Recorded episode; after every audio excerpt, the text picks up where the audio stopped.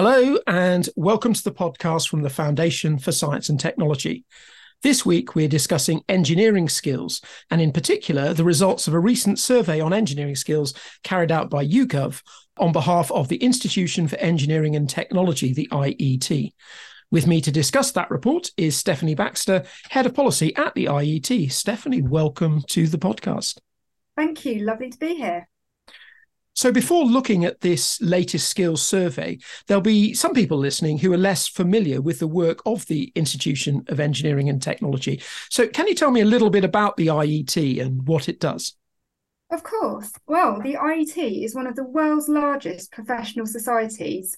Um, our membership is the Engineering and Technology Community, and we're currently up to over 155,000 members worldwide in 148 countries.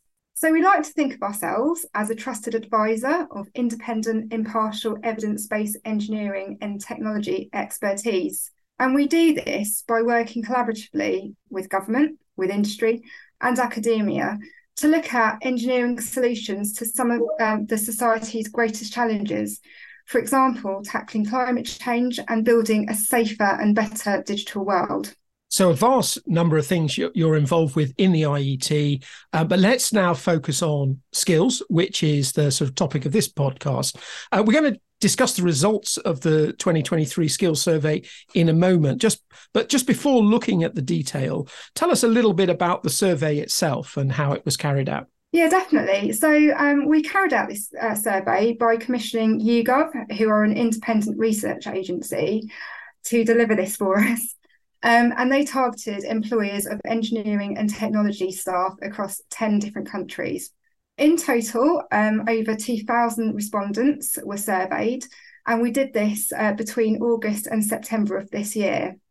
And this was to time it to launch our full international findings for COP28. Fantastic. So that's the survey, that's the IET. Now take us through some of the key findings from your survey. Definitely. So I thought we got some really fascinating results, Gavin. So for me, one of the things that really came out was that over two thirds of UK employers do have a sustainability strategy in place. But of those, 76% don't think they have the skills to deliver it, which to me is quite worrying. We also found that the UK is least likely to offer training in new technologies.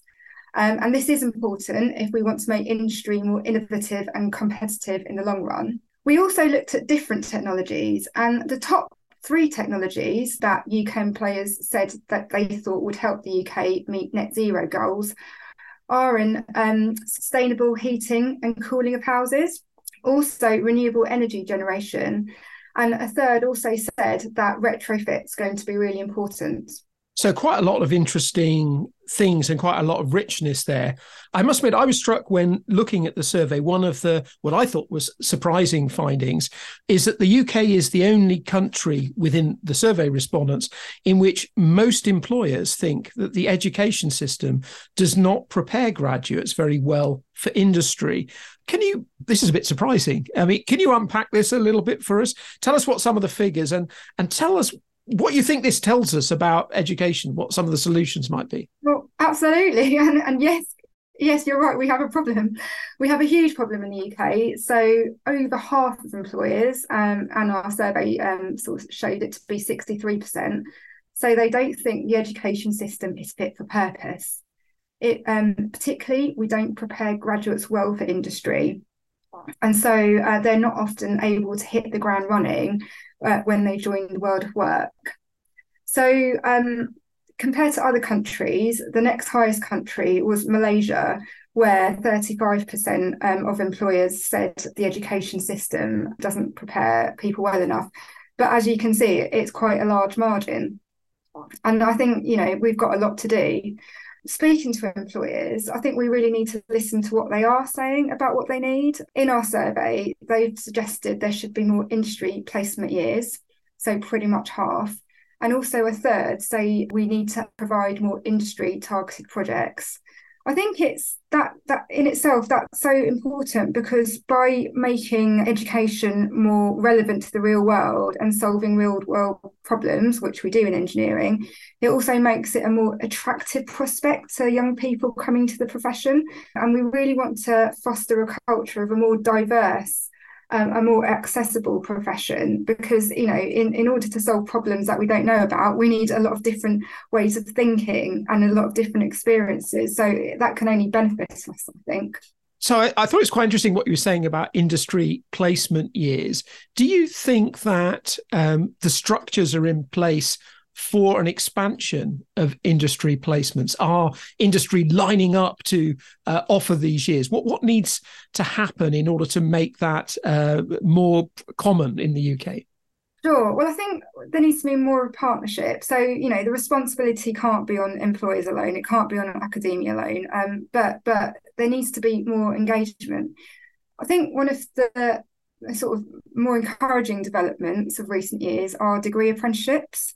So um, it kind of incorporates that work, that real life work experience with the rigor of a university degree. But I think uptake still needs to be better. Um, also, the prospect of a longer degree course can be off putting, especially in these financially constrained times.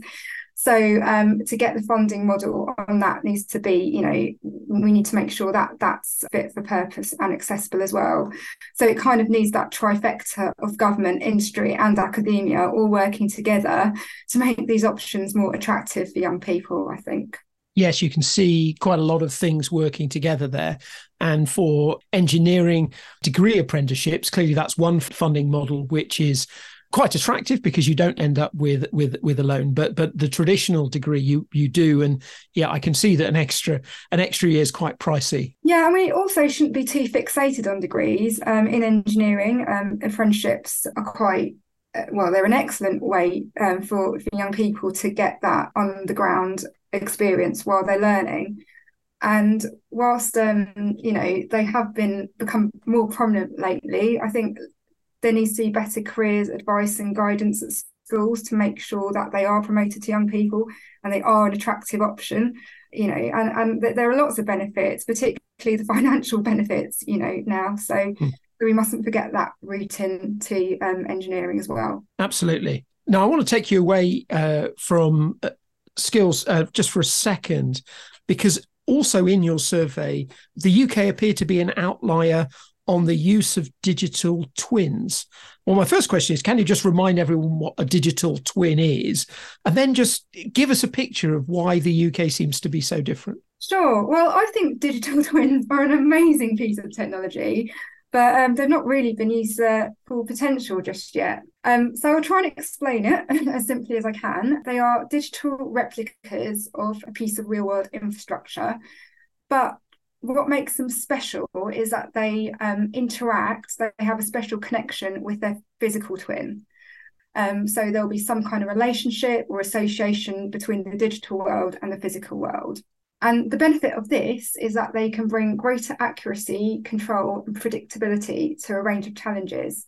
And I'll tell you a nice little example. It goes back around 50 years ago in space exploration where NASA uses technology to rescue the Apollo 13 mission. We asked about it in our survey. And again, I think the results were quite surprising in that despite digital twins being quite an exciting piece of technology, only 5% of engineering employers thought that this technology would be important for reaching net zero, and only 3% of that in the construction sector, which I think could have a lot of benefits if harnessed uh, to its full potential. No, that is really interesting and again quite a, a contrast between some other countries. You mentioned net zero just then. You also mentioned it in your opening remarks as you were talking about the key findings. As obviously you, you asked a whole set of questions about sustainability. Kind of what are the results of some of that? And how does it tell us how engaged and prepared uk industry is to get to net zero? Yeah good question. Um, i think again, reaching net zero is a partnership. It's not just going to be about industry, but how we all have a, a role to play. For example, like institutions like the IET, helping employees to understand the importance of adapting to new technologies that can, you know, help us achieve net zero, as well as government support. Um, I think what's worrying is that um, compared to other countries, fewer UK employers seem to be um, introducing new technologies, the rate at which we're introducing them and having the skilled workforce to do that. So there's definitely um, a, a, a, part to play in that um, we, we do support employers in being able to reskill and upskill their workforce quickly. Um, technology is just evolving at a pace way faster that than that we can grow the skills for. So we've got to find a mechanism um, in which you know w- you know the workforce can be agile and flexible to deal with that. So we're obviously actions needed here. Actions needed by the employers themselves and we were talking a little bit earlier about action needed potentially by universities the academic community. Um, but what does the survey tell us about what uh, action government needs to do, or at least what action uh, engineering employers would like to see from government?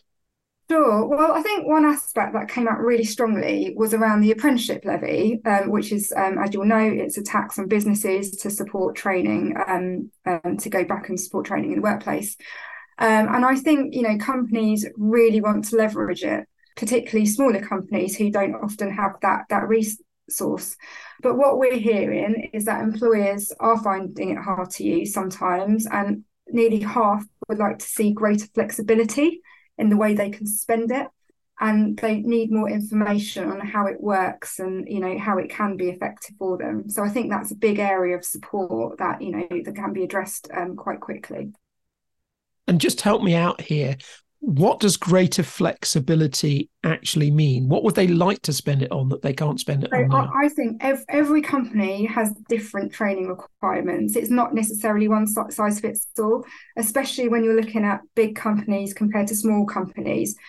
So, for example, I think the ability to use the levy in different ways for rather than just apprenticeship places, maybe it can be used for specific training in specific technologies, for example. Like we spoke about digital twins before. So, wouldn't it be great if some of that that money could be um, earmarked for specific technologies that are going to be really important? Okay, so there's quite a lot in this survey, and I certainly do encourage people listening to to get a hold of a copy.